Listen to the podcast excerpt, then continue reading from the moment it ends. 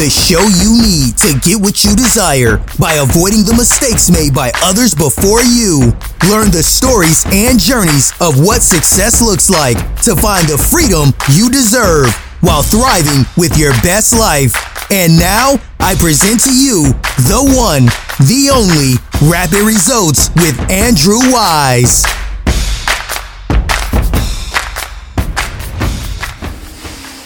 All right, welcome back to another episode of Rapid Results with Andrew Weiss. We got an amazing, incredible guest today, D. Scott Smith, who's also tuning in from Oregon, my uh, home state, so representing. And for those who don't know much about D. Scott Smith, he is a collaborator sitting in the juncture of strategy and execution. He's known as a motivational listener. He's a speaker, coach, mentor who will inspire and motivate you. He works with businesses and individuals across the county Scott is the author of publications, Relationships, Grow Your Business, a method and process for networking, the author of Motivational Listener, Be Interesting by Being Interested, and also along with that title is Practical Skills to be successful at business networking events.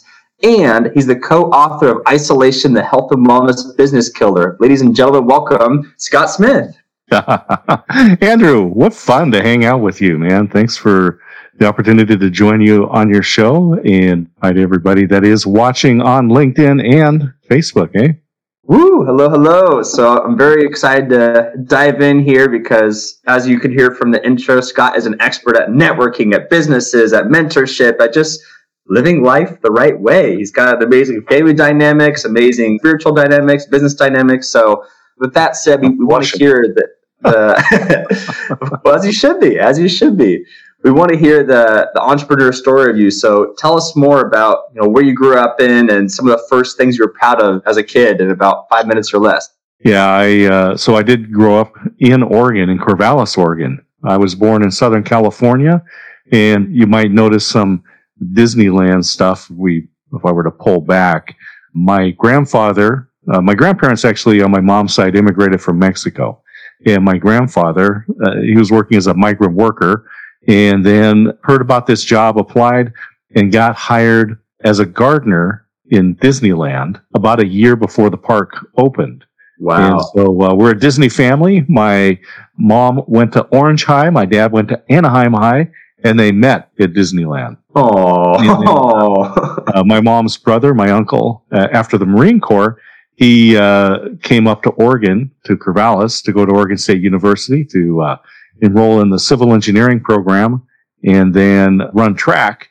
So when my dad got out of the army, he was looking for a job. My uncle helped him get a job here. And then my dad ended up enrolling in Oregon State University. I went to Oregon State University. We are a Beaver family. And, uh, and Andrew, by the way, is a graduate of the University of Oregon, the Ducks and Ducks and Beavers.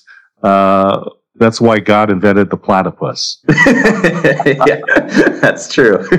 when I grew up here, I knew from a young age, uh, from probably at least a sixth grade, that I was going to go into business. And my dream was to uh, go to Oregon State University, study business, and eventually start my own business. I knew that part of that path would take me through the corporate world. And I have no regrets. I worked for some big companies, Bank of America and Hewlett Packard. And there's a ton of experience that you get through there, a lot of opportunities. And then you have the opportunity to, uh, if you want, to jump on your own. I will say that the entrepreneurial journey is not for everyone.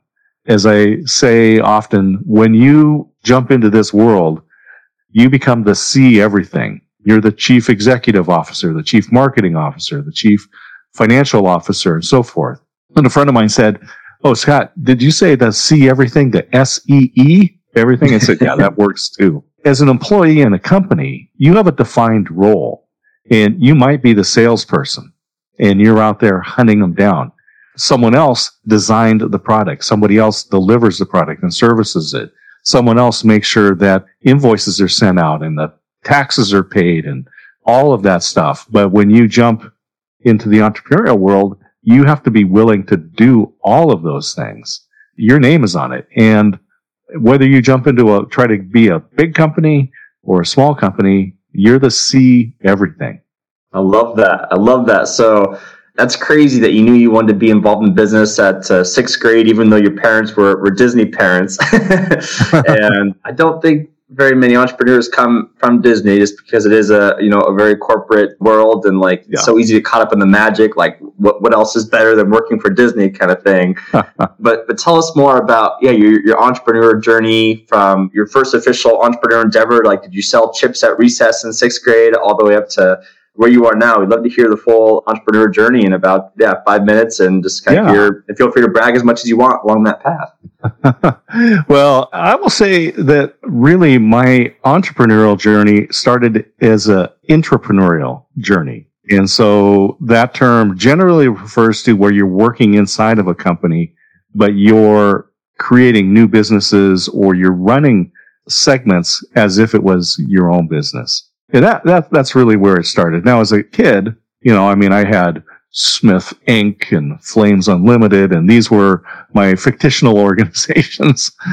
so, you know, I mean, I had this dream about that. And so when I got into, into the business world after I, I graduated and I got into banking, I was interested in every aspect of it. And so I didn't just go in, do my job, clock out and go home. I was uh, heavily into the, so my undergraduate was in finance. And so I'm, I get back in those days, we had fan fold bar paper out of computers that printed out the general ledger. And so every month I would get this one inch stack of paper that was my general ledger for the business. And so I was going through all of that stuff because the math has to work, right? It's always whatever business that you go into, the math has to work. And the business model is how do you make money and what does it cost you to make that money? Mm-hmm. No matter, I mean, it's the simplest form of a business model. And so I was looking at it from that perspective. And when I was working at Pacific First Bank, which was a smaller bank we actually had what was called the franchise manager program. And it was basically just a set of data that you could look at and run your branch as if it was a, an individual franchise of Pacific First Bank. And I mean, I'm looking at all the sales and all the metrics that went into it, all the sources of revenue, all the costs that went in into that. And because I would, did that, it was, it gave me a flavor for those kind of bigger numbers. Now, when I was in college, I started off, I was working for my stepfather who was a CPA. And so I did taxes for four years for a lot of small businesses. And when you get into the nitty gritty of the numbers again, math has to work. I learned a lot about different businesses. And then in banking, of course, I worked with hundreds of small businesses there. And through both of those journeys in accounting and in banking, I met a lot of people that were running businesses and there were some people that I met that you could tell it didn't matter what industry they were in, what the economy was doing. They could run a business. And then I met other people that had no business being in business. yeah. Uh, they should just, and as, as I said at the beginning, it's not for everyone.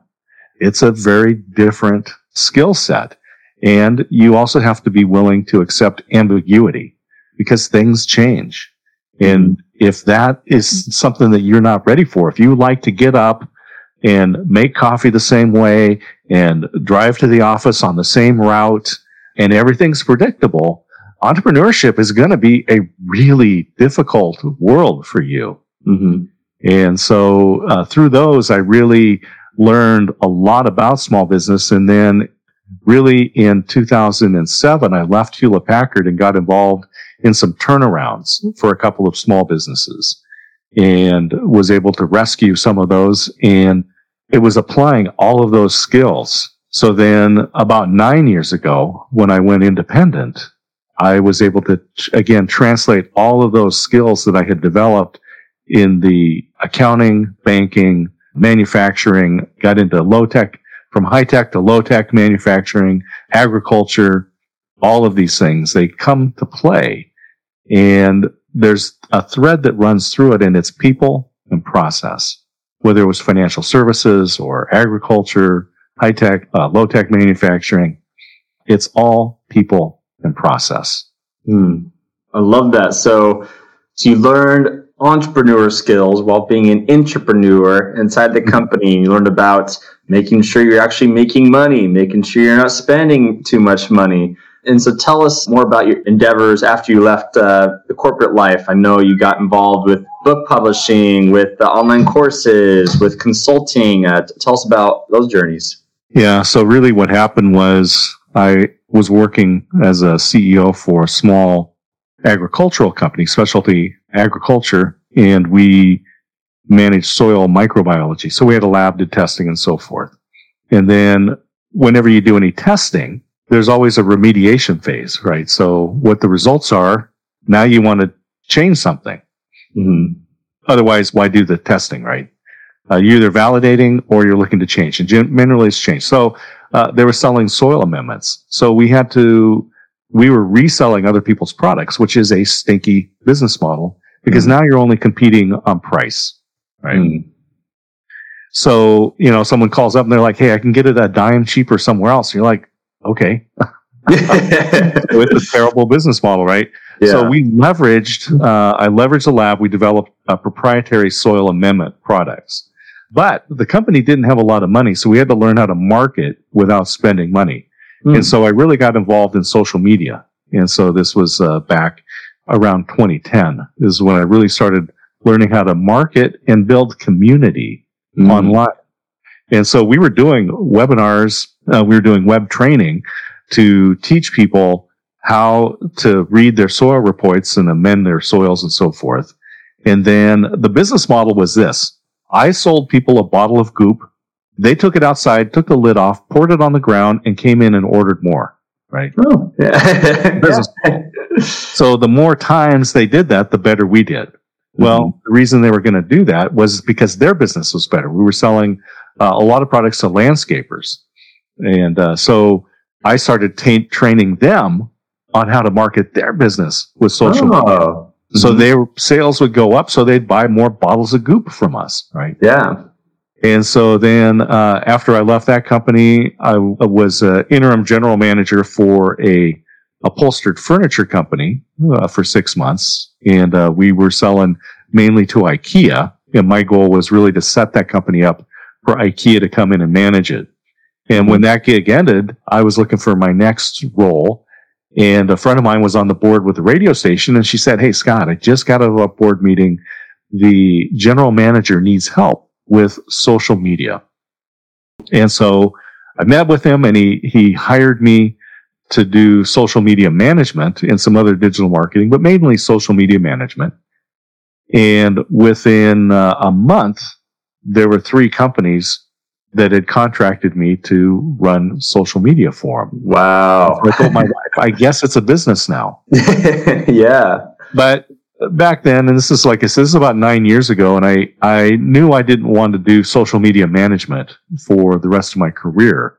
And so kind of going on a personal retreat, really examining what it is I wanted to do. And so what my plan was then to go from social media management to digital marketing and specifically running ads. So Google, YouTube, Facebook, Instagram, Snapchat, digital ads for mm-hmm. businesses. And then move from digital marketing into more consulting and then finally into coaching. And so consulting is really looking at what needs to be done and helping them implement things. Coaching is more of encouraging people to be better at what they are and kind of peeling back those things. So, you know, how do you monetize those types of things? Well, I do the the uh, social media management and digital marketing as a um, on a um, retainer basis, a scope of deal on a scope of work. Mm-hmm. And then with coaching and consulting, now you really started to look at how do you grow your influence there. And so being a published author is one of those things. And in my case, I didn't want just one stream of income, just digital marketing or whatever. So I look at a number of different uh, opportunities to do that. So publishing a book, creating a podcast. Now, some of these things, like starting the podcast and actually publishing my first book, I was working with clients and telling them, what podcasts are great. They're an excellent way to get your message out and share your knowledge and position yourself as an expert in this field. And so I created a podcast to show them, look, it's not that hard to do. Then I wrote a book and published a book to show, look, it's not that hard to do. Now I had valuable information to put into that, of course. And mm-hmm. so the first book was Motivational Listener.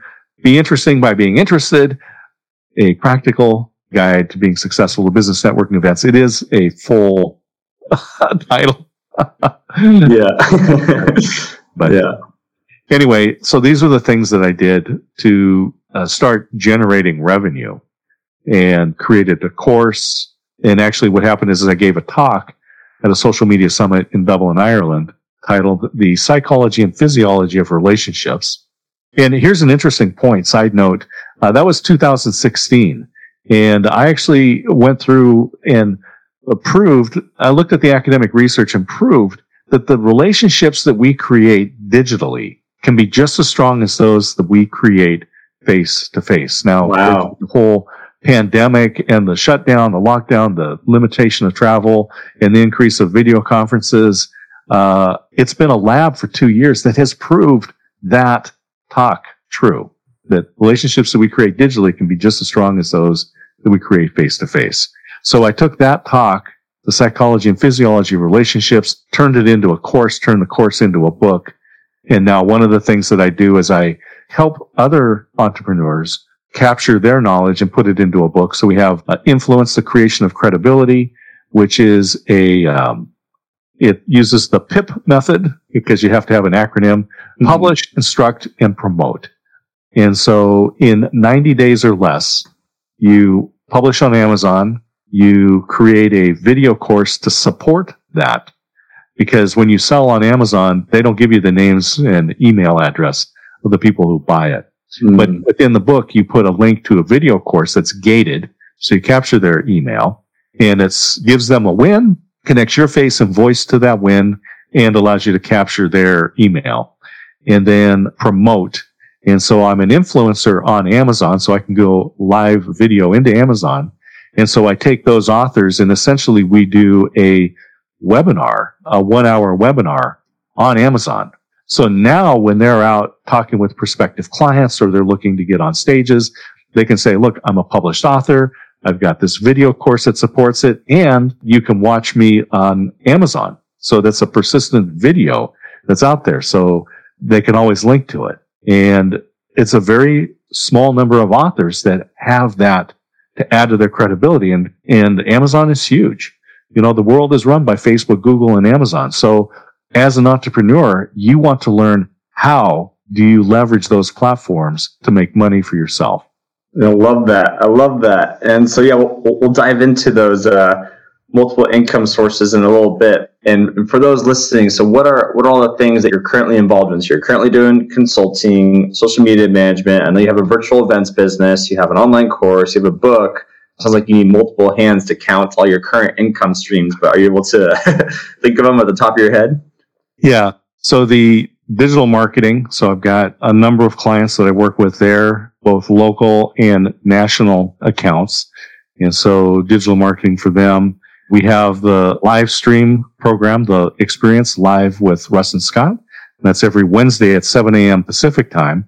And that also streams on, on uh, LinkedIn, Facebook, and YouTube. And uh, so we have sponsors for that. So we generate revenue from sponsors for that show. And then, of course, the, uh, the books, books generally aren't going to be a big revenue stream for you there really is to say a thick business card. And so that's really where you, you want to use that as a, as a leverage into other areas. And then I, of course, I'm doing live streaming on Amazon and I've partnered up with some different uh, publishers and uh, author marketing groups. And so authors can actually pay to get onto the program to promote their books. And then I do get affiliate income from sales that are related to that as well. So those are some of the streams. Yeah, the courses, membership sites. These are a couple of different things that we've got going on. Oh yeah. yeah. And then the conferences. And so we're creating conferences and fundraisers for nonprofit organizations. So those have been really successful. And so those are, those are the major things. Yeah, no, that's, that's super exciting. So if someone's listening and they're like, Scott, how can I be like you and have multiple streams of income? Like, how do you start from scratch? Do you spend five minutes on social media and five minutes on a virtual event business and five minutes on a book? Or how do you go about tackling multiple streams of income? Yeah. So what I've really done is I went through and I'm a big fan of time blocking. And I think you probably talked about that before, uh, with folks, but it's really making sure that you are in control of your calendar. And as an entrepreneur, it is one of the biggest challenges. There are things like that we hear like shiny object syndrome. So you're constantly chasing things. But one of the things that I remember was some of the best advice I had going into college was from my dad. And he said, son, treat college like a job. Work eight to five. Don't work nights don't work weekends. And when you think about it, when you're in college at the university, you maybe had four or five courses, but probably four solid courses that you're taking and then maybe a, an elective of some sort. So if you were in class for three or four hours a day, that's a full load of class, right? Mm-hmm. Now out of an eight hour day, that's going to give you three to four hours worth of study time. Mm-hmm. So you go to class and once you start class at seven or eight in the morning, don't quit until it's eight hours later. So now if you've studied during those eight hours. If you read the book, did your homework, you're already ahead of everyone else in your class, right? Mm-hmm. And then you're not doing all nighters. You're not working on the weekends, right? So as an entrepreneur, it's the same thing. You get up, you go to work, whatever your time is. You know, I'm an early riser, so I get up and I can work for two, three, four hours. And honestly, I can get more done than an employee going into an office. And, uh, taking off the jacket and hanging it up and greeting all the people and doing, you know, I'm not saying that those social things aren't bad or aren't good, but, uh, you know, have their place, but you need to be disciplined. And so, uh, make sure you take control of your time. So what I did, and this is what I do when I work with people is we create the ideal week. So if you can batch things up, like for me, Mondays are meeting days. I schedule a lot of meetings because it's hard to go from the creative thinking, deep thinking into a meeting and then back into it and jump back and forth. So if you just, if I just go Monday, meeting, meeting, meeting, meeting, meeting, and realize I'm not going to get anything done. I'm not going to create anything. Mm-hmm. And then, and so forth. And I go through the whole week. And basically what I've done is Fridays I've blocked off completely and if you looked at my calendar, it said protect for the things that need to be done. Mm. Now it could be that I just want a day off, hang out. It could be that I've got some meetings that I need to do or some production work for clients that I need to do. Those are all valid things that I can do during that, but I don't have any regularly scheduled things. And then I have long blocks where I can just do production and think, and I protect those times and won't allow scheduling on there. Now, I do meet, you know, I do a lot of networking and I meet with people. And one of the things that I found evaluating the fourth quarter of last year was that I was just meeting with people whenever it was convenient for them. And it was chunking up the time and I wasn't getting those long blocks of deep thought. And so I limited meeting new people to two days a month. And so I blocked those times out and now I can focus in on meeting people like spending time with Andrew because Andrew is a part of my network. You're part of the, my intimate, my active network. And so this way, new people are being introduced, but they're not stealing time from my business and thought. So really controlling that time and putting it into your digital calendar or your paper planner. Or what I do is I have a combination of both and I do have my own planner that I created and sell that as well. But that's uh, one of the things is being very protective of the time and then making sure that what I'm doing is aligned to my goals. I love that. And do you have themes for the other days of the week? Do you have a theme for Tuesday or Wednesday or Thursday? Yeah. So if we go through and I, I can actually show you the, um, so I have a, I have a, I have it on a spreadsheet, but this is the, this is the way it looks. Oh, okay. Yeah. So Tuesday is mostly production. Wednesday, I've got some uh, standing meetings. And then I also have blocked out time there for, for meetings or doing like live video shows like Amazon Live and then uh, Thursday, I've got one scheduled, regularly scheduled event, and the rest of it is production time. Mm. So it's really between meetings and production is really kind of the two major categories. I love that. And you brought up networking and the, importance of that. So definitely want to make sure we can dive into that. So when it comes to networking, I know a lot of people are like, oh, I don't want to network. I'm not good at meeting people. I'm too shy. No one ever likes me blah blah blah. So, what do most people get wrong, or how are the perceptions misconstrued when it comes to networking? In your opinion? Yeah. So from early on, you know, we're all told networking is important. If you want to be successful, then you need to network. And the phrase is something like, it's not what you know, but who you know.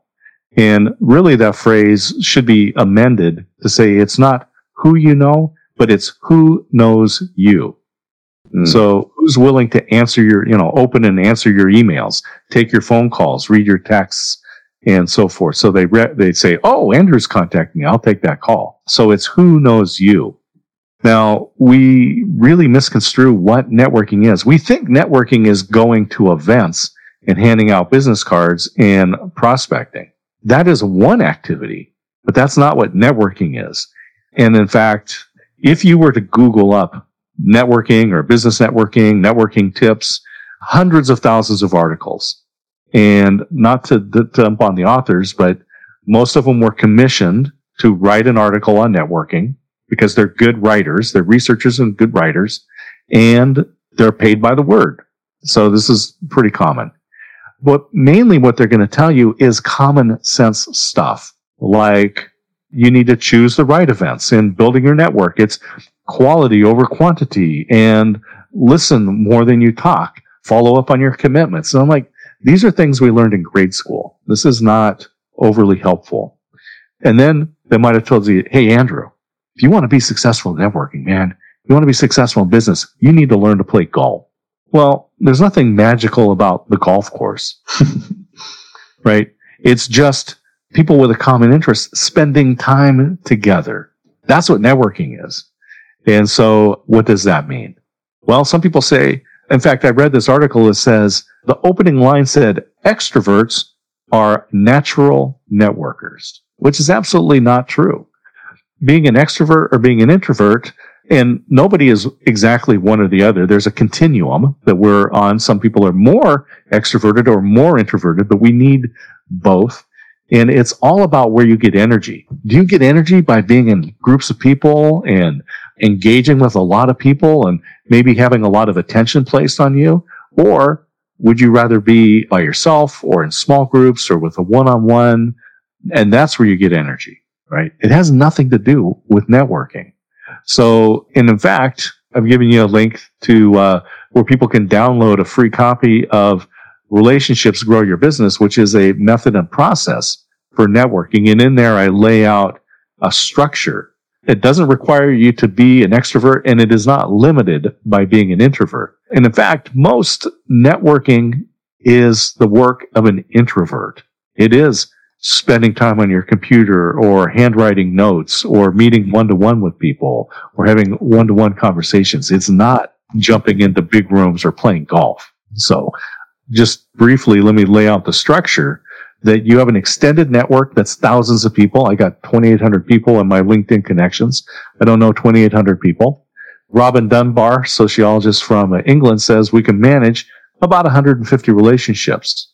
So I take people through an exercise where we go through all of their LinkedIn contacts in a spreadsheet. And within the spreadsheet, eliminate the people they don't know and wouldn't do business with. And we bring it down to what's called the active network. And when we do that, we're going to go from thousands to about 100 to 120 people. Every time I've done this and worked with people, that's the number. Now, within that active network, there's five defined roles. There's mentors and advisors, the people you turn to for help, for advice. You've got mentees because everyone should be giving back. Customers, obviously part of your network, great source of uh, repeat business and referrals. Then you have advocates. These are the people who actually promote you and will send referrals to you. They'll stand up publicly and put their reputation on the line. And the largest group of people you have are partners and people, partners are people who solve problems that you don't solve, but allow you to add value into your network. It might be, I need a web designer. Hey, Andrew, do you know somebody to do web? And you don't do web, but you know somebody or a graphic designer or someone to help me launch a podcast. I know I can come to Andrew because he knows the people. It's not something you do, but you add value into the network. So within that chain, that graphic designer is a partner for you. They're solving a problem you don't solve.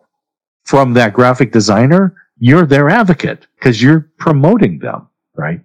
And part of the reason we hate networking is we think we're going to go to business networking events and it's going to be two hours of bad hors d'oeuvres and hard sell. We don't go in with the right expectations.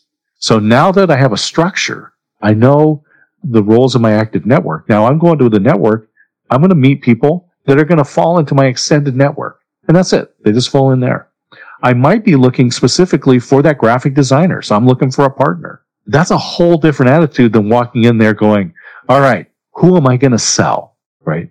Doesn't mean that you're not going to find customers there. If you find someone and you solve their problem, let them hire you. You know, I mean, that's fine. Mm-hmm. Uh, but you're going there with a very specific reason. This makes online and in-person networking events much more palatable because now you're going with a purpose. And the last thing, and then I'll take a breath, is that said that attractive people are more successful. That's a crap. That's bad. but the research also says that confident people are more attractive. Hmm. So if we go back to our uh, high school math, if we said A equals B and B equals C, then A equals C, confident people are more successful. Now you're going to go into that networking event, whether it's online or it's in person. You're going in with a purpose and confidence. If you know what you're going to do, you will be more attractive and therefore you will be more successful. I love that. I love that. You, touched on so many great points. I'm taking lots of notes here and I know the tricky thing about networking, as you mentioned, is you know, based on networking, I've learned is that you go to networking event, you want to listen, you want to provide value, but you do bring up a good point too that it is also possible to get clients. And so, what if someone is like, I'm a social media manager, I need to find clients today. I'm going to go networking event, looking to get someone to hire me to get a new client what would you tell that person to how would they go about approaching it without scaring people off and saying whoa whoa whoa like i'm not ready to pay you. I just met you kind of thing? Like how would you what advice would you give that person? Well so the first thing is is that our best clients come from referrals. Now and i'm talking about it depends on your business model. Now if you're a coach or a consultant or an accountant or a type of business that has a finite capacity then business networking is likely the best source of business for you. If you're selling an online course where people just sign in and watch videos, then paid advertising, because you need hundreds or thousands of people to go through that program. But for most of us that are solo entrepreneurs, freelance professionals, or small businesses with say up to 20 employees, we have a finite capacity. And so, uh, getting business through our network is the best way. So the first thing that I tell people with business networking is and people say, "Oh, I can't network because it's a pandemic and it's a lockdown. I can't do trade shows and stuff." I said, "Look, you already have a fabulous network filled with remarkable people who want you to succeed. They just need to know what problem you solve and who your customer is." Now go through that exercise. And then so people can download the relationships, grow your business. And in there, there's a link to a video a set of videos so that you can do this. But download it, break your network down from the extended to the active network, identify who those people are in your, in your network and contact your advocates. Now, out of that 100 to 120 people, you only only have six to 12 advocates, but contact them. These are the people that send you referrals and say, this is the problem I solve and this is my ideal customer. And that's how you're going to get business. Before you walk into any networking event, lean into your network now. And now when you're going to the network event, I'm not looking for customers. I'm looking for people to add to my extended network and then see if they fall into an, a role within my active network. And then within the active network, there's a defined time of how often you contact them. And it's all in the, it's all in relationships grow your business. I love that. when you go to these networking events, how do you get to decide what category each person goes to? Like, how do you decide, oh, this person could be an advocate, this person could be a partner, this person could be this category? How do you decide which category each person goes into?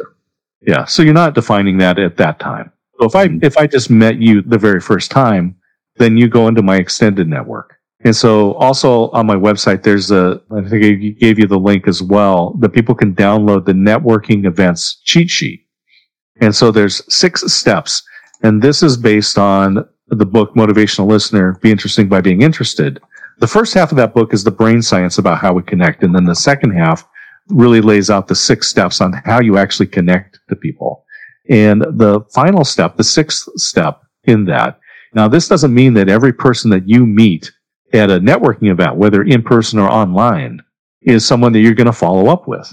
Because as you go through that six step process, you're going to learn about that person. You're going to learn about their business and you're going to see, is this person a potential to fall into one of the five categories? And if so, then schedule a meeting with them and follow up. And I'm also not a fan of elevator pitches because mm-hmm. elevator pitches are like autoresponders. What do you do? And then it's just like this well rehearsed, well polished wordsmith using first to market novel techniques never seen before, blah, blah, blah, top level customer service. No, I don't care. Right. so what happens is when you have that follow up meeting, now I've learned about Andrew. I know what kind of businesses you're involved in. I know what kind of problems you solve. I have an idea about the type of network that you have. Now I'm going to get together and go, oh, look, Andrew's involved with Podfest. He's doing these things on the entrepreneurial work. Now I can come to you and go, here's the opportunities that we have, that I have to offer. But it's tailored to you, to what your needs are. It's not just spouting off what I do. So you need to lean into your network, that your existing network. They want you to succeed, but refine what's the problem you solve and who is your ideal customer and let your advocates know so that they can promote you. And then when you go to those networking events, I'm not deciding right away. I know you're going to go into my extended network. After we meet, maybe, you know, if I've got a spot for you, I'll put you in, but you're now making a commitment, right? If you're a mentor advisor, I'm probably going to meet with you every week. If you're an advocate, I'm probably going to meet with you at least once a month. If you're a partner, it's probably once or twice a year, right? Because I just need to know what services you add and how it fits. And so I can keep that fresh. But, uh, one of those Google articles that you might have found for business networking said you need to contact three to five people every day. Well, who is it? Well, it's the people in your active network. Now we've got a structure. Now we know who to contact. And that's how you're going to get your business. I love that. I love that. And I, know that is a top mistake that people make as people think, oh, I have to meet more people, I have to meet more people. And it sounds like what you're saying is, well, what about the people you already know? What about reaching out to them and building a better relationship with them? Is, is that, is that what I'm hearing? You know, it's just like they say, it, it costs more to get a new customer than to retain your existing ones. Mm-hmm. This is like, it's the same thing. Maintain your existing network. And I guarantee you, that your network has more business than you can handle right now. But let people know what problem you solve and who your ideal customer is. And specifically your advocates. I'm not saying walk up to every person you know and say, this is what problem I solve. This is what I solve it for. Go to your advocates. These are the people who will stand up for you publicly and promote you, who send referrals to you. And just because they're sending referrals to you doesn't mean you need to reciprocate that you need to send referrals back to them. This is another mistake is misdefining the roles. So if you have that web designer and you say, Oh yeah, Scott, let me hook you up with my web designer, my graphic designer or, or a person to produce a podcast for you. You should not be expecting that they're going to in turn send business to you because they've fulfilled their role of allowing you to add value in your network. And so we just need to understand what those roles are. And again, it takes the pressure off. You know, I'm not just trying to sell everyone or I'm not uh, beating people into, well, how come you haven't sent referrals to me? I send referrals to you. It's not their role. And tell us more about that perspective of, of person because now humans are naturally altruistic people. So if you came to me and said, "Hey, Andrew, do you know anyone who um, needs help with the social media marketing?" From your perspective, why does it benefit me if I give you a referral and then kind of call it good? How come there isn't any like quote unquote guilt involved? Like, oh, I have to repay him back now for him sending me a referral kind of thing. yeah. You know, the point is that again, let's just take you as that person in the center of your network. Mm-hmm. And someone comes to you asking for help, right? They go, I'm going to come to Andrew because Andrew is a helpful person. Because when I need that web designer, graphic uh, person, whatever, right? When I need somebody, I go to Andrew. He can either help me or he knows who, right? So those people in your network, and this is your active and extended network, your value as a contact goes up. Mm. And so uh, we can think of it as paying paying it forward. Maybe that's the phrase to use. But really, you're just adding value in your network. I always go to Andrew. He either can help me or he knows somebody that can help me. Mm. And eventually, and networking is a long game, right? We're not talking about about getting sales today. That can happen, but you're building relationships there was nothing magical about the golf course. It was people with a common interest spending time together. And eventually it said, Hey, I know this person has the problem you solve. Let me connect you up. And this is the same thing that you're doing in your network. You're connecting with people have a common interest, spending time with them, building those relationships and giving yourself the opportunity. So your value is higher. More people will come to you more people are going to be referring to you because even if it's not for the problem that you solved for which you get paid, they're still going to come to you and go, Hey, Scott was saying Andrew is the guy to talk to about this, right? Now you're talking to potential prospects and your network goes, gets bigger because we said, uh, Robin Dunbar's rule says we can manage about 150 relationships. These are personal relationships, uh, in business relationships. 150 they all have 150, right? Multiply that out. That's people who have direct experience with you. Multiply that out again because they all have 150 people who have firsthand experience of working with you. Now, they all have 150 people that have credible experience about working with you. Okay. That reach right now is about 3 million people. Wow. So, uh, as I said, your existing network has more people in it, more business in it than you can serve. You just need to be intentional about managing your extended to your active network to those roles uh, within that active network. I love that. I love that. And you know, one of my favorite quotes of all time too is when uh, Henry Ford, I think like uh, they're asking him a question. He said, "I don't know the answer, but I do know someone who does. See, perfect. Right? and and, and so I'm going like, to Henry Ford. Yes, exactly, exactly. And so it sounds like in your experience, I know, yeah, you're a master networker, relationship builder, connector, and you're saying, oh yeah, Andrew, I have no problem introducing people all the time because at one at some point, some people are going to go, wait, Scott, can I can I pay you? And you're like, okay. And this is how it happens, right? So I get introduced to somebody who says, Oh, you're doing Amazon Live? Here's a person that is marketing books. I mean, this is protecting the names, but I'm telling you, this is exactly what happened. And so, you know, I go, great. Let's schedule a little short call, introductory call. So we meet and we talk. And then it turns out that she has an author. And so we charge that author to get paid. She makes money. I make money. And then they're having a conversation and they're going, yeah, we really need to do some more promotion. And so then that author that we contacts me and says, Scott, I really want to, to, uh, this is what I want to do. And can I hire you? Right. And this was all through the network. I wasn't sending out, let me help you promote your book. I was just help, you know, just following up on a referral, spending time. We ended up doing some business together and now I'm doing more business.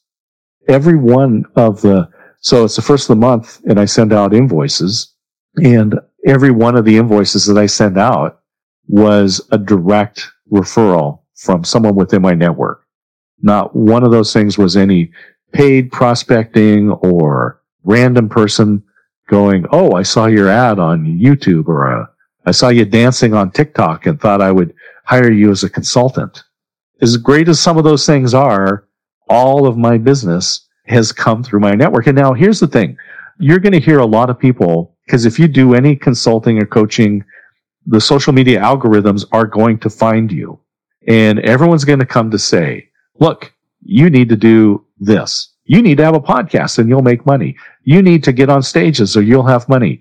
Uh, you need to write a book and you'll make money. The true formula there is solve a problem and present it to people who have that problem and make money. Now, having a podcast could be the way to do it. Having uh, speaking on stages could be a way to do it, either in person or virtual. I can guarantee you that your network has all of that there. They just need to know. I'll say it again.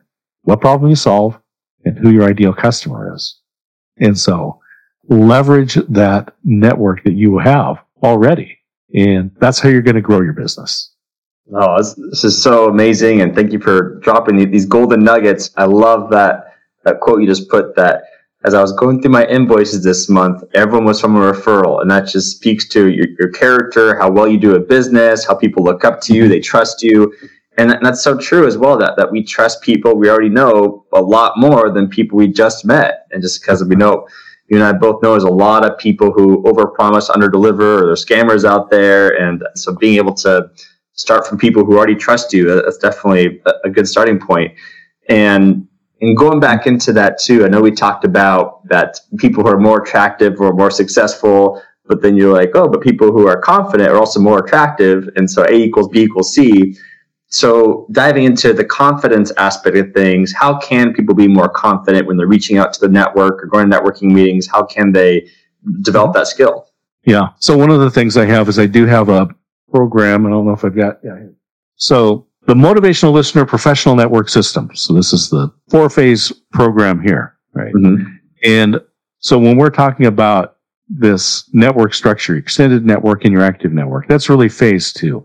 In the first phase in the, of the four is really defining the value that you have to offer, where you fit within the ecosystem. And there's a lot of coaches out there that talk about mindset. And there's a reason for that because some people will walk into networking event and wonder why they're there.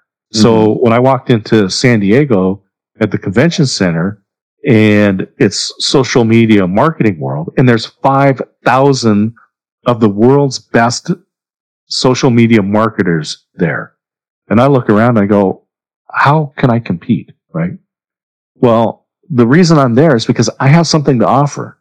And so first of all, understand that you're at that networking event or you're, that person reached out to you because you have something to offer. There's a value that you have.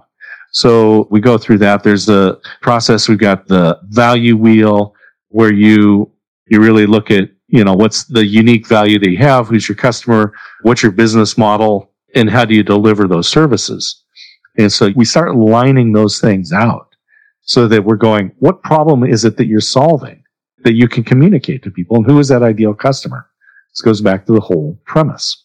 Because again, you're going to see these messages that say, that promise $10,000 months, right? That's the phrase that you're going to see in these messaging or $100,000 years or six, you know, six figure years or $10,000 months. And, but what I can tell people is, is like, look, I'm the sole in- income provider for my family. My wife stopped working for a paid job year and a half ago because our son was graduating high school and he was doing online school. She's a former educator, teacher. And so she was really there to provide assistance for him. Her mother just turned 90. So she needed to be able to provide assistance for her. We have no other income coming in. But again, 100% of it has come from my network, from referrals in actively doing that. So the first phase is to realize you have something to offer. Mm, I love that. I love that. And no, it's, it's, it's so incredible thinking about feeling the need to compete versus understanding that, yeah, the most important thing you can do is stay on your own path, like do go things at your own pace. And I know that that's so easy for us to forget. Not, you know, they say the comparison things like Mozart wrote his first symphony at eight years old. We had, uh, forget the author of Frankenstein, like she wrote that at 18 years old. Oprah was fired from her job at, I think, 28 years old. And then they go all the way up to the founder of KFC, didn't start till he was 65 years old. mm-hmm. And so I love that, that aspect, just remembering that people go at their own pace, their own timeline. Don't compare yourself to other people and I like what you said too, that even though you're a social media marketer going to a social media marketing world where everyone else is a social media marketer, just saying, okay, I am here for a reason. Like, even though there's different tiers of value and offers that we do, like, I'm here for a reason. And is there anything else to help kind of reinforce that talk for yourself, to help keep that reminder for yourself that you were meant to be there essentially? You know, when uh, Steve Jobs was around and uh, he had this great quote that said, there really is no limit to what you can accomplish if you realize that this world was created by people who are no smarter than you are. Wow. Right? I mean, okay, so somebody has more notoriety. They got involved sooner than you did. Maybe someone has more customers than you have. They've been at it longer than you have. Or they got lucky, right? I mean, it's, these things happen. But do you solve a problem for, and this is, you need to take the time to understand this is do you solve someone's problem? And this is advice I give to people too when they're looking at saying, maybe they're working for a company and they're looking at starting a side gig. They want to start their, on their entrepreneurial journey, but they don't know where to start. And they say, look, think back over the last few months. Where is it that someone called up and said, Hey, Andrew, can you help me with? And then fill in the blank. And then you helped them. They came to you because you solved the problem. They asked for your help because you have knowledge that they didn't have. You had expertise that they didn't have. Now ask yourself, do other people get paid to do this? If so, now you got a basis for a business, right? And so if I said, Hey, Andrew, I want to learn how to promote a podcast. Can you help me? Do people get paid to do that? Absolutely. So now you have a business. Mm. and, uh, you know, it was funny. I was, uh, this was a, a, number of years ago. I, am at a conference and had spoken and the lady came up to me and she said, Oh, I really loved your talk. And and so I'm asking her these questions. And she tells me that she is working at this university and a particular university and would like to be a speaker on live streaming video. So I asked her, Louisa was her name. I said, Louisa, what is it going to take for you to be speaker on live streaming video? And she kind of listed off certain things that she saw as validations or credentials or some sort of, of credibility, right? And I said, look, what you really need to do is the next time someone says, Louisa, what do you do? You say, I am a speaker on live streaming video. Mm-hmm. Two day conference. The next day, this is the first day. The next day, she comes up and tells me that she got hired by her university to be a speaker on live streaming video because they were having a conference coming up and she was talking to them and they said, Oh, well, Louisa, what do you do? She said, well, I am a speaker on live streaming video. And they said, is there any way you would be able to come and speak at our conference? said yes. And so a lot of it is just saying, who are you and what problem do you solve? And just believe that and things happen. I love that. I love that. And uh, definitely dropping lots of great gems today. And I want to wrap up with a few more questions here. So, someone who has it all loving family, successful business, great uh, spiritual connection, amazing friends, amazing network. What gets you personally fired up to get up each day and carpe diem? you know, it's, it's a number of years ago. I was going to fill in as a teacher in the Sunday school class for the high school students. And so, uh, to kind of get an idea of where they were at, you know, I went and sat in on there. And as we were sitting there, part of the discussion came up to where do you see God? And common answer to that is, oh, you know, when I go into the mountains, when I go to the Rocky Mountains and you look at the, the majesty and the power of the mountains, that's where I see God. Or I go to the ocean and it's just vast and deep and that's where I see God. Or maybe it's in a, a newborn infant laughing, right? In that smile of a newborn. That's, and so they asked me in the book of John, it says, in the beginning was the word and the word was with God and the word was God. And the Greek of that is logos for word. So the Greek interpretation of the word logos meant an order to the universe. And so logos is the uh, logi that we get that we put at the end of biology, psychology, right? It's the order to the brain. It's the order to physical creation, and so forth, geology, whatever. So we could say that in the beginning, there was an order to the universe and the order to the universe was with God and was God. And so what fires me up is when I see that path from our current state to that future state. So if I'm working with an individual and we're going, okay, here's what we want to do, but here's where we want to be. And then you start seeing how things flow from one to the other. When you solve that problem, when you bring an order to that chaos, to me, that is the most enlightening moment, most energizing moment when you see how it all comes together. Oh, it's, it's beautiful. Beautiful. That's very inspiring is being able to know that you're the guy who constantly brings order to chaos and able to solve those problems. So I, love that. And a few questions left is if people happen to ignore this interview, even though this was an amazing interview with lots of great information, what is like the one takeaway you want people to have when it comes to getting business from from networking? So my title is a motivational listener, which is a great pattern interrupt because we hear motivational speaker a lot, but we hear motivational listener causes people to stop. And there's some brain science around why that is beneficial, why you want to have a pattern interrupt. But what I'm going to tell you, the one key thing is when people ask, Scott, what is a motivational listener? And I'll just say that, first of all, I am the world's foremost authority on being a motivational listener because I'm the only one. you have a copyright and everything? Yeah, yeah, yeah. So anyway, it's um the goal of being a motivational listener. And I encourage people to get the book. If you want, I'll send you a PDF copy of it. You know, anyone that wants to reach out to me, you can buy it for, I don't know, a couple bucks on Amazon, or I'll send you a PDF copy. Depends on what you want. But in there, we talk about what it means to be a motivational listener and what the steps are. And the fundamental goal of any conversation is for the speaker to leave that conversation. So if, if you, Andrew, and I are having a conversation, my goal as the motivational listener is for you to leave that conversation feeling better about yourself than before we started. That's it. That's the goal. If you can step into a conversation, whether it's online, in person, in a networking event, or just casually meeting somebody, if your goal is for that person to leave that conversation feeling better about themselves, then life will be much more fun. Love that. Well, this has been so helpful, Scott. Thank you so much. I'm taking a lot of notes here and those listening in too, what's the best way they, they can get a hold of you if they do want to learn more about your services, how to help you, how you can help them? What's the best way to contact you?